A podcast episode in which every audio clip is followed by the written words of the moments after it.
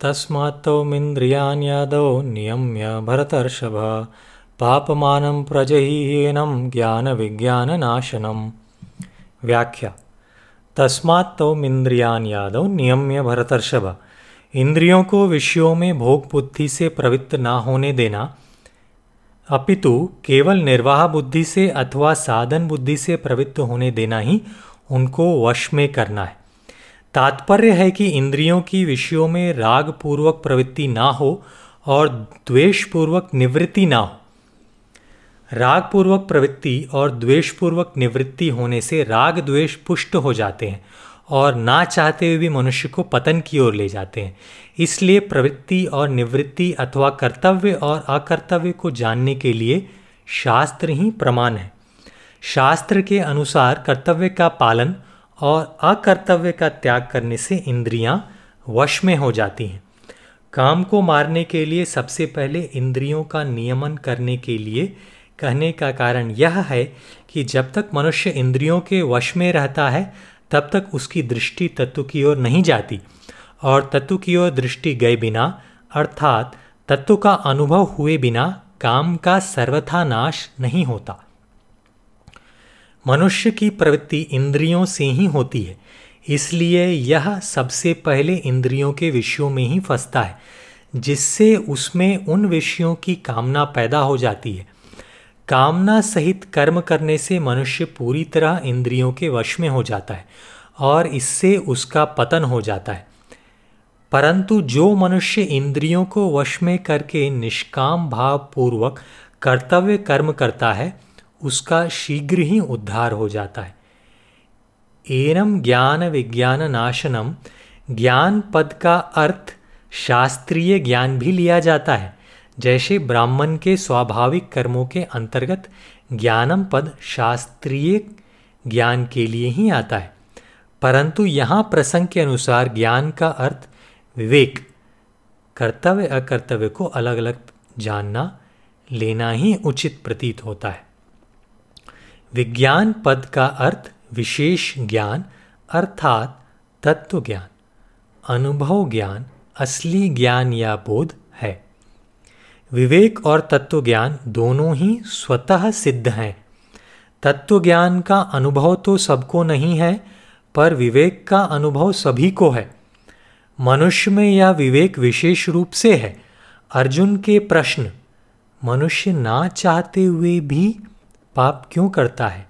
में आए अनिच्छन्नपी पद से यही सिद्ध होता है कि मनुष्य में विवेक है और इस विवेक से ही यह पाप और पुण्य दोनों को जानता है और पाप नहीं करना चाहता। पाप ना करने की इच्छा विवेक के बिना नहीं होती, परंतु यह काम उस विवेक को ढक देता है और उसको जागृत नहीं होने देता। विवेक जागृत होने से मनुष्य भविष्य पर, अर्थात परिणाम पर दृष्टि रखकर ही सब कार्य करता है। परंतु कामना से विवेक ढक जाने के कारण परिणाम की ओर दृष्टि ही नहीं जाती। परिणाम की तरफ़ दृष्टि ना जाने से ही वह पाप करता है। इस प्रकार जिसका अनुभव सबको है, उस विवेक को भी जब यह काम जागृत नहीं होने देता, तब जिसका अनुभव सबको नहीं है उस तत्व ज्ञान को तो जागृत होने ही कैसे देगा? इसलिए यहाँ काम को ज्ञान और विज्ञान दोनों का नाश करने वाला बताया गया है। वास्तव में यह काम ज्ञान और विज्ञान का नाश नहीं करता, प्रत्युत उन दोनों को ढक देता है, अर्थात प्रकट नहीं होने देना। उन्हें ढक देने को ही यहाँ उनका नाश करना कहा गया है। कारण कि ज्ञान विज्ञान का कभी नाश होता ही नहीं नाश तो वास्तव में काम का ही होता है।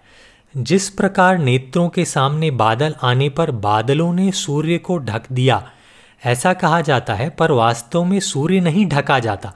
प्रत्युत नेत्र ढके जाते हैं। उसी प्रकार कामना ने ज्ञान विज्ञान को ढक दिया, ऐसा कहा तो जाता है, पर वास्तव में ज्ञान विज्ञान ढके नहीं जाते, प्रत्युत बुद्धि ढकी जाती है। पापमानम ही प्रजही। कामना संपूर्ण पापों की जड़ है, इसलिए कामना उत्पन्न होने से पाप होने की संभावना रहती है।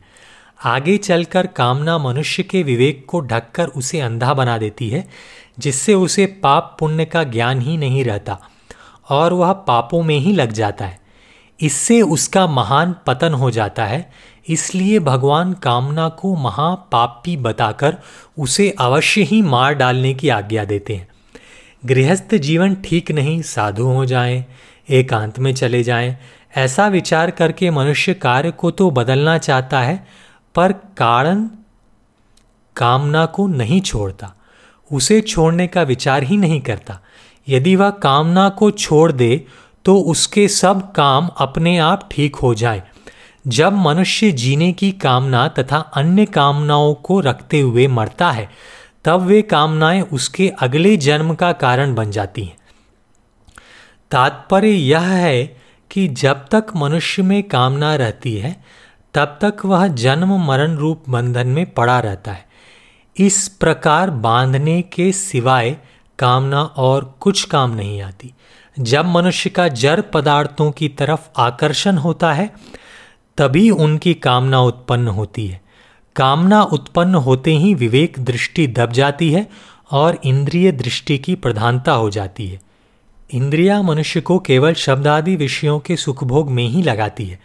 पशु पक्षियों की भी प्रवृत्ति इंद्रियों से मिलने वाले सुख तक ही रहती है।